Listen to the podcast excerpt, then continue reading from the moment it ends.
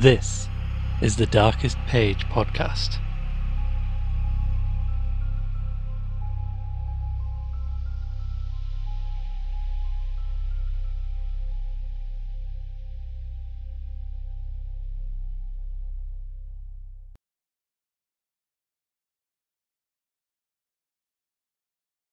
Whether the dreams brought on the fever, or the fever brought on the dreams, Walter Gilman did not know. Behind everything crouched the brooding, festering horror of the ancient town, and of the mouldy, unhallowed garret gable where he wrote and studied and wrestled with figures and formulae when he was not tossing on the meagre iron bed. His ears were growing sensitive to a preternatural and intolerable degree, and he had long ago stopped the cheap mantel clock whose ticking had come to seem like a thunder of artillery. At night, the subtle stirring of the black city outside, the sinister scurrying of rats in the wormy partitions, and the creaking of hidden timbers in the centuried house were enough to give him a sense of strident pandemonium. The darkness always teemed with unexplained sound, and yet he sometimes shook with fear lest the noises he heard should subside and allow him to hear certain other, fainter noises which he suspected were lurking behind them. He was in the changeless, legend haunted city of Arkham, with its clustering gambreled roofs that sway and sag over attics where witches hid from the king's men in the dark, olden days of the province nor was any spot in that city more steeped in macabre memory than the gabled room which harboured him. For it was this house and this room which had likewise harboured old Keziah Mason, whose flight from Salem Gaol at the last no one was ever able to explain. That was in 1692. The jailer had gone mad and babbled of a small, white fanged furry thing which scuttled out of Keziah's cell and not even Cotton Mather could explain the curves and angles smeared on the grey stone walls with some red, sticky fluid. Possibly, Gilman ought not to have studied so hard. Non Euclidean calculus and quantum physics are enough to stretch any brain, and when one mixes them with folklore and tries to trace a strange background of multidimensional reality behind the ghoulish hints of the Gothic tales and the wild whispers of the chimney corner, one could hardly expect to be wholly free from mental tension. Gilman came from Haverhill, but it was only after he had entered college in Arkham that he began to connect his mathematics with the fantastic legends of elder magic. Something in the air of the hoary town worked obscurely on his imagination. The professors at Miskatonic had urged him to slacken up, and had voluntarily cut down his course at several points. Moreover, they had stopped him from consulting the dubious old books on forbidden secrets that were kept under lock and key in a vault at the university library. But all these precautions came late in the day, so that Gilman had some terrible hints from the dreaded Necronomicon of Abdul Alhazred, the fragmentary Book of Eibon, and the suppressed Unaussprechlichen Kulten of von Junzt to correlate with his abstract formulae on the properties of space and the linkage of dimensions known and unknown. He knew his room was in the old witch house. That indeed was why he had taken it. There was much in the Essex County records about Keziah Mason's trial, and what she had admitted under pressure to the court of Oyer and Terminer had fascinated Gilman beyond all reason. She had told Judge Hathorne of lines and curves that could be made to point out directions leading through the walls of space to other spaces beyond, and had implied that such lines and curves were frequently used at certain midnight meetings in the dark valley of the white stone beyond Meadow Hill, and on the unpeopled island in the river. She had spoken also of the black man, of her oath, and of her new secret name of Nahab. Then she had drawn these devices on the walls of her cell and vanished. Gilman believed strange things about Keziah, and had felt a queer thrill on learning that her dwelling was still standing after more than two hundred and thirty five years. when he heard the hushed Arkham whispers about Keziah's persistent presence in the old house and the narrow streets, about the irregular human tooth marks left on certain sleepers in that and other houses, about the childish cries heard near May Eve and Hallowmass, about the stench often noted in the old house's attic just after those dreaded seasons, and about the small, furry shaped toothed thing which haunted the mouldering structure and the town and nuzzled people curiously in the black hours before dawn. He resolved to live in the place at any cost. A room was easy to secure, for the house was unpopular, hard to rent, and long given over to cheap lodgings. Gilman could not have told what he expected to find there, but he knew he wanted to be in the building where some circumstance had more or less suddenly given a mediocre old woman of the 17th century an insight into mathematical depths, perhaps beyond the utmost modern delvings of Planck, Heisenberg, Einstein, and De Sitter. He studied the timber and plaster walls for traces of cryptic designs at every accessible spot where the paper had peeled, and within a week managed to get the eastern attic room where Keziah was held to have practiced her spells. It had been vacant for the first, for no one had ever been willing to stay there long, but the Polish landlord had grown wary about renting it. Yet nothing whatever happened to Gilman till about the time of the fever. No ghostly Keziah flitted through the sombre halls and chambers. No small furry thing crept into his dismal eyrie to nuzzle him, and no record of the witch's incantations rewarded his constant search. Sometimes he would take walks through shadowy tangles of unpaved, musty smelling lanes where eldritch brown houses of unknown age leaned and tottered and leered mockingly through narrow, small paned windows. Here he knew strange things had happened once, and there was a faint suggestion behind the surface that everything of that monstrous past might not, at least in the darkest, narrowest, and most intricately crooked alleys, have utterly perished. He was rowed out twice to the ill regarded island in the river, and made a sketch of the singular angles described by the mossy grown rows of grey standing stones, whose origin was so obscure and immemorial. Gilman's room was of good size but queerly irregular shape, the north wall slanting perceptibly inward from the outer to the inner end, while a low ceiling slanted gently downward in the same direction. Aside from an obvious rat hole and the signs of other stopped up ones, there was no access, nor any appearance of a former avenue of access to the place which must have existed between the slanting wall and the straight outer wall on the house's north side, though a view from the exterior showed where a window had been boarded up at a very remote date. The loft above the ceiling, which must have had a slanting floor, was likewise inaccessible.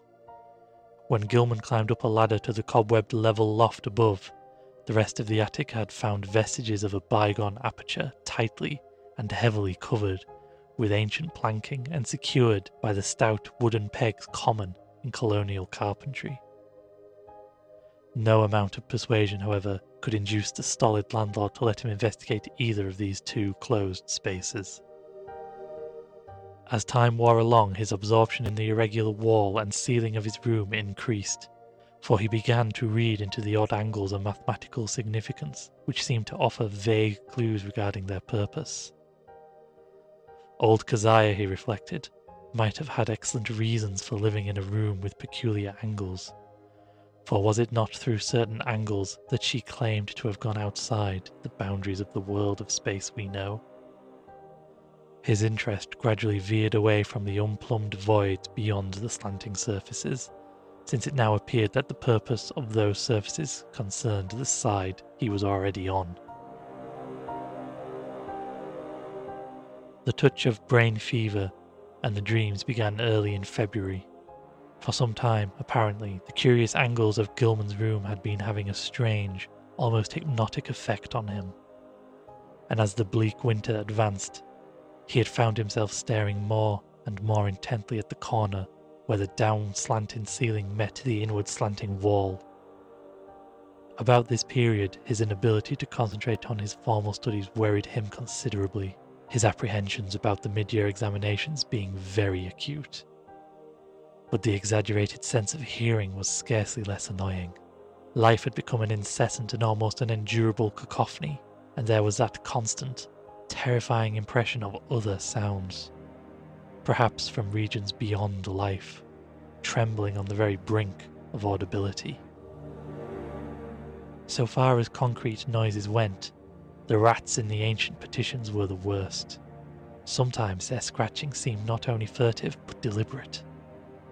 When it came from beyond the slanting north wall, it was mixed with a sort of dry rattling, and when it came from the sentry closed loft above the slanting ceiling, Gilman always braced himself, as if expecting some horror which only bided its time before descending to engulf him utterly. The dreams were wholly beyond the pale of sanity, and Gilman felt that they must be a result, jointly of his studies in mathematics and in folklore. He had been thinking too much about the vague regions which his formulae told him must lie beyond the three dimensions we know, and about the possibility that old Keziah Mason, guided by some influence past all conjecture, had already found the gate to those regions. The yellowed county records containing her testimony and that of her accusers were so damnably suggestive of things beyond human experience, and the descriptions of the darting little furry object which served as her familiar were so painfully realistic, despite their incredible details. That object, no longer than a good sized rat and quaintly called by the townspeople Brown Jenkin, seemed to have been the fruit of a remarkable case of sympathetic herd delusion, for in 1692 no less than 11 persons had testified to glimpsing it. There were recent rumours too, with a baffling and disconcerting amount of agreement. Witnesses said it had long hair and the shape of a rat, but that its sharp tooth, bearded face was evilly human, while its paws were like tiny human hands. It took messages betwixt old Keziah and the devil, and was nursed on the witch's blood, which it sucked like a vampire. Its voice was a kind of loathsome titter, and it could speak all languages.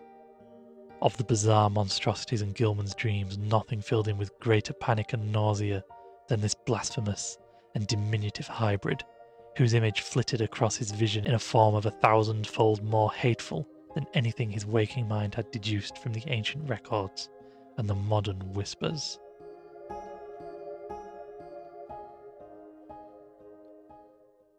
Gilman's dreams consisted largely in plunges through limitless abysses of inexplicably coloured twilight and bafflingly disordered sound.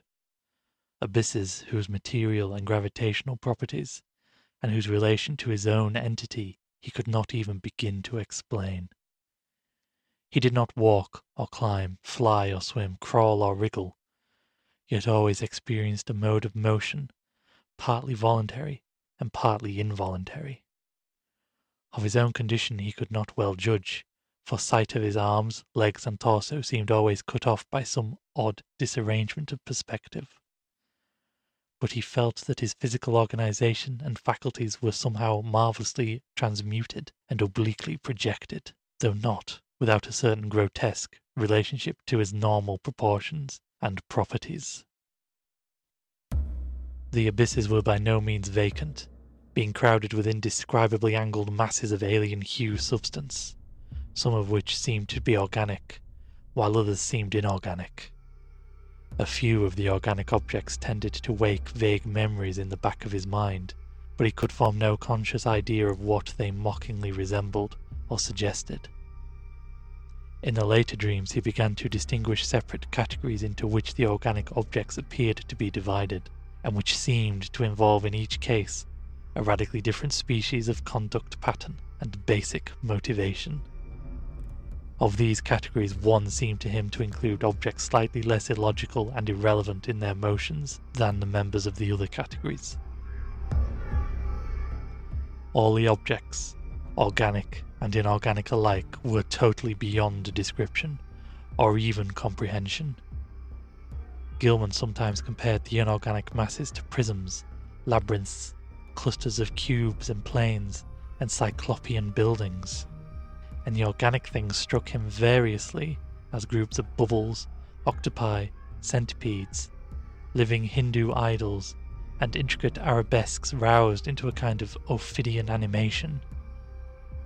Everything he saw was unspeakably menacing and horrible, and whenever one of the organic entities appeared by its motions to be noticing him, he felt a stark, hideous fright which generally jolted him awake. Of how the organic entities moved, he could tell no more than of how he moved himself. In time, he observed a further mystery the tendency of certain entities to appear suddenly out of empty space, or to disappear totally with equal suddenness.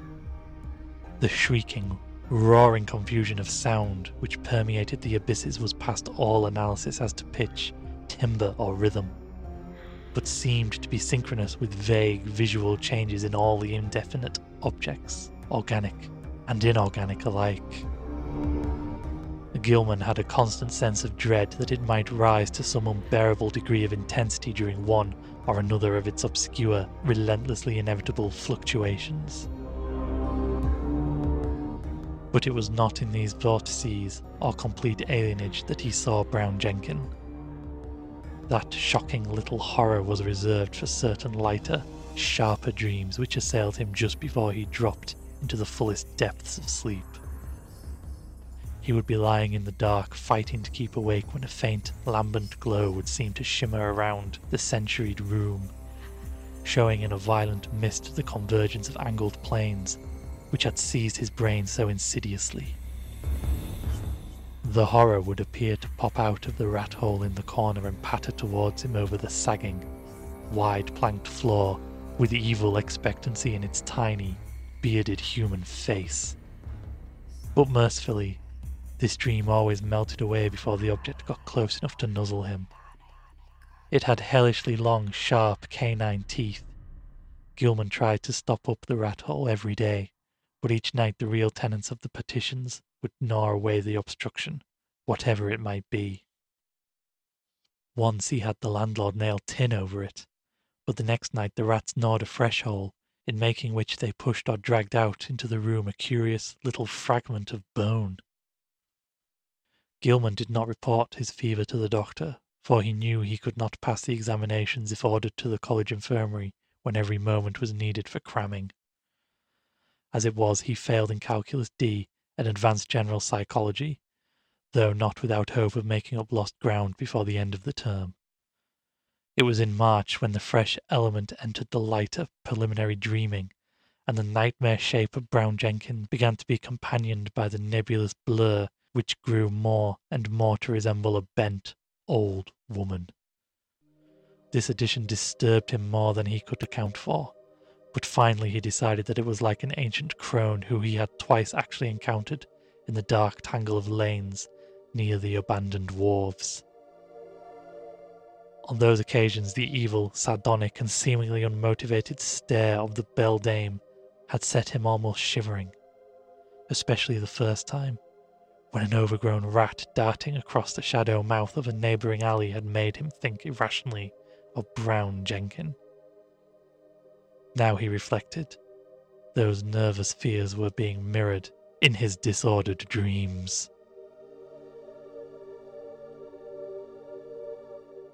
That the influence of the old house was unwholesome he could not deny, but traces of his early morbid interest still held him there. He argued that the fever alone was responsible for his nightly fantasies, and when the touch abated, he would be free from the monstrous visions. Those visions, however, were of abhorrent vividness and convincingness, and whenever he awakened, he retained a vague sense of having undergone much more than he remembered. He was hideously sure that in unrecalled dreams he had talked with both Brown Jenkin and the old woman, and that they had been urging him to go somewhere with them and to meet a third being of greater potency. Toward the end of March, he began to pick up in his mathematics, though other studies bothered him increasingly. He was getting an intuitive knack for solving Riemannian equations and astonished Professor Upham by his comprehension of fourth dimensional and other problems which had floored all the rest of the class. One afternoon there was a discussion of possible freakish curvatures in space, and of theoretical points of approach, or even contact between our part of the cosmos and various other regions as distant as the furthest stars of the transgalactic gulfs themselves, or even as fabulously remote as the tentatively conceived cosmic units beyond the whole Einsteinian space-time continuum. Gilman's handling of this theme filled everyone with admiration, even though some of his hypothetical illustrations caused an increase in the always plentiful gossip about his nervous and solitary eccentricity. What made the students shake their heads was his somber theory that a man might, given mathematical knowledge admittingly beyond all likelihood of human acquirement, step deliberately from the earth to any other celestial body which might lie at one of an infinity of specific points in the cosmic pattern. Such a step, he said, would require only two stages. First, a passage out of the three dimensional space we know, and second, a passage back to the three dimensional sphere at another point, perhaps one of infinite remoteness. That this could be accomplished without loss of life was in many cases conceivable. Any being from any part of three dimensional space could probably survive in the fourth dimension, and its survival of the second stage would depend upon what alien part of three dimensional space it might select for its re entry. Denizens of some planets might be able to live on certain others, even planets belonging to other galaxies, or to similar dimensional phases of other space time continua. Though, of course, there must be vast numbers of mutually uninhabitable, even though mathematically juxtaposed bodies or zones of space. It was also possible that the inhabitants of a given dimensional realm could survive entry to many unknown and incomprehensible realms of additional or indefinitely multiplied dimensions, be they within or outside the given space-time continuum, and that the converse would be likewise true.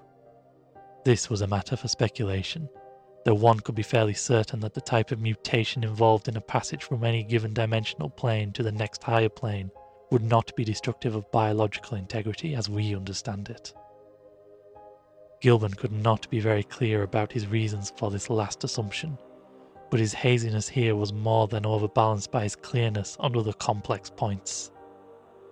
Professor Upham especially liked his demonstration of the kingship of higher mathematics to certain phases of magical law transmitted down the ages from an ineffable antiquity, human or pre human, whose knowledge of the cosmos and its laws were greater than ours.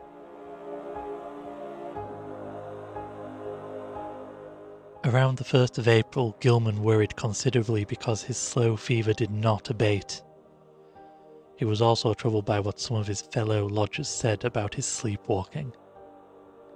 It seemed that he was often absent from his bed, and that the creaking of his floor at certain hours of the night was remarked by the man in the room below. This fellow also spoke of hearing the tread of shod feet in the night, but Gilman was sure he must have been mistaken in this, since shoes as well as other apparel were always precisely in place in the morning. One could develop all sorts of aural delusions in this morbid old house. For did not Gilman himself, even in daylight, now feel certain that noises other than rat scratchings came from the black voids beyond the slanting wall and above the slanting ceiling?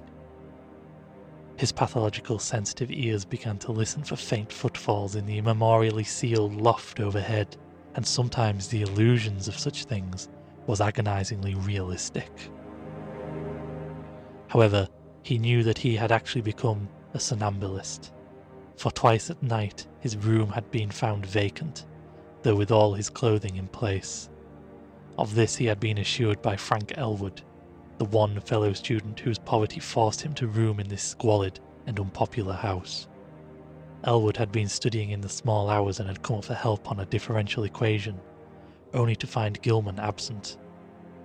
It had been rather presumptuous of him to open the unlocked door after knocking had failed to rouse a response, but he had needed the help very badly and thought that this host would not mind a gentle prodding awake.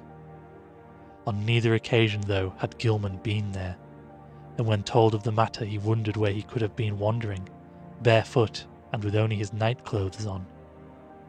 He resolved to investigate the matter if reports of his sleepwalking continued, and thought of sprinkling flour on the floor of the corridor to see where his footsteps might lead. The door was the only conceivable egress, for there was no possible foothold outside the narrow window. As April advanced, Gilman's fever sharpened ears were disturbed by the whining prayers of a superstitious loom fixer named Joe Mazurkowitz, who had a room on the ground floor. Mazurkowitz had told long, rambling stories about the ghosts of old Keziah and the furry, sharp fanged, nuzzling thing, and had said he was so badly haunted at times that only his silver crucifix, given him for the purpose by Father Iwanicki of St. Stanislaus Church, could bring him relief. Now he was praying because the witch's Sabbath was drawing near. May Eve was Walpurgis night, when hell's blackest evil roamed the earth, and all the slaves of Satan gathered for nameless rites and deeds. It was always a very bad time in Arkham, even though the fine folks in the Miskatonic Avenue and High and Saltonstall streets pretended to know nothing about it. There would be bad doings, and a child or two would probably be missing. Joe knew about such things, for his grandmother in the old country had heard tales from her grandmother. It was wise to pray and count one's beads at this season. For three months, Keziah and Brown Jenkin had not been near Joe's room, nor near Paul Choynski's room, nor anywhere else, and it meant no good when they held off like that. They must be up to something. Gilman dropped in at a doctor's office on the 16th of the month and was surprised to find his temperature was not as high as he had feared. The physician questioned him sharply and advised him to see a nerve specialist. On reflection, he was glad he had not consulted the still more inquisitive college doctor. Old Waldron, who had curtailed his activities before, would have made him take a rest, an impossible thing now that he was so close to great results in his equations. He was certainly near the boundary between the known universe and the fourth dimension, and who could say how much further he might go? But even as these thoughts came to him, he wondered at the source of his strange confidence. Did all of this perilous sense of imminence come from the formulae on his sheets he covered day by day? The soft, stealthy, imaginary footsteps in the sealed loft above were unnerving. And now, too, there was a growing feeling that somebody was constantly persuading him to do something terrible, which he could not do. How about the somnambulism? Where did he go sometimes in the night? And what was the faint suggestion of sound which once in a while seemed to trickle through the maddening confusion of identifiable sounds even in broad daylight and full wakefulness? Its rhythm did not correspond to anything on earth unless perhaps to the cadence of one or two unmentionable Sabbath chants. And sometimes he feared it corresponded to certain attributes of vague shrieking or roaring in those wholly alien abysses of dream. The dreams were meanwhile getting to be atrocious. In the lighter preliminary phases, the evil old woman was now of fiendish distinctness, and Gilman knew she was the one who had frightened him in the slums. Her bent back, long nose, and shriveled chin were unmistakable, and her shapeless brown garments were like those he remembered. The expression on her face was one of hideous malevolence and exultation, and when he awakened he could recall a croaking voice that persuaded and threatened. He must meet the black man and go with them all to the throne of Azathoth at the center of ultimate chaos. That was what she said he must sign in his own blood the Book of Azathoth, and take a new secret name now that his independent delvings had gone so far. What kept him from going with her and Brown Jenkin and the other to the throne of chaos, where the thin floops pipe mindlessly, was the fact that he had seen the name Azathoth in the Necronomicon, and knew it stood for a primal evil too horrible for description. The old woman always appeared out of thin air near the corner where the downward slant met the inward slant. She seemed to crystallize at a point closer to the ceiling than to the floor, and every night she was a little nearer and more distinct before the dream shifted. Brown Jenkin, too, was always a little nearer at the last, and its yellowish white fangs glistened shockingly in the unearthly violet phosphorescence. Its shrill, loathsome tittering stuck more and more in Gilman's head, and he could remember in the morning how it had pronounced the words Azathoth and Nyarlathotep. In the deeper dreams, everything was likewise more distinct, and Gilman felt that the twilight abysses around him were those of the fourth dimension. Those organic entities whose motions seemed least flagrantly irrelevant and unmotivated were probably projections of life forms from our own planet, including human beings. What the others were in their own dimensional sphere or spheres he dared not try to think. Two of the less irrelevantly moving things are rather large congeries of iridescent, prolately spheroidal bubbles and a very much smaller polyhedron of unknown colours and rapidly shifting surface angles seemed to take notice of him and follow him about or float ahead as he changed position among the Titan prisms, labyrinths, cube-and-plane clusters, and quasi buildings. And all the while the vague shrieking and roaring waxed louder and louder, as if approaching some monstrous climax of utterly unendurable intensity. During the night of April 19th to 20th, the new development occurred.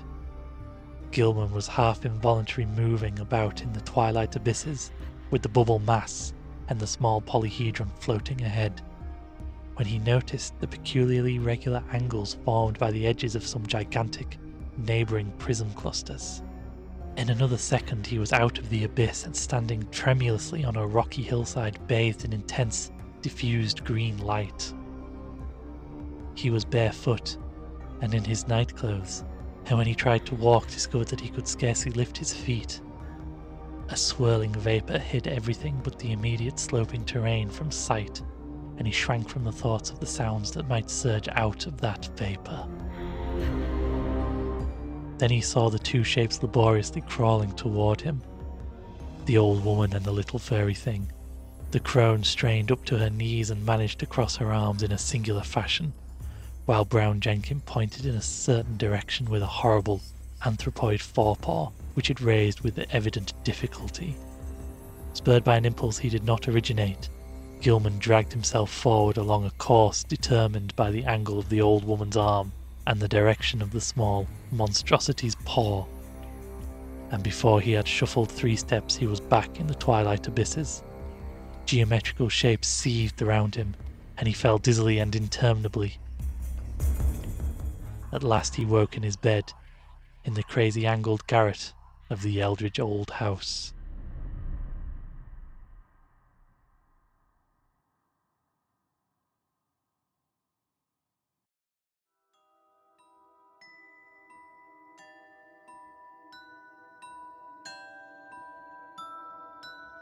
Thank you for listening to the Darkest Page podcast. This has been The Dreams in the Witch House by H.P. Lovecraft.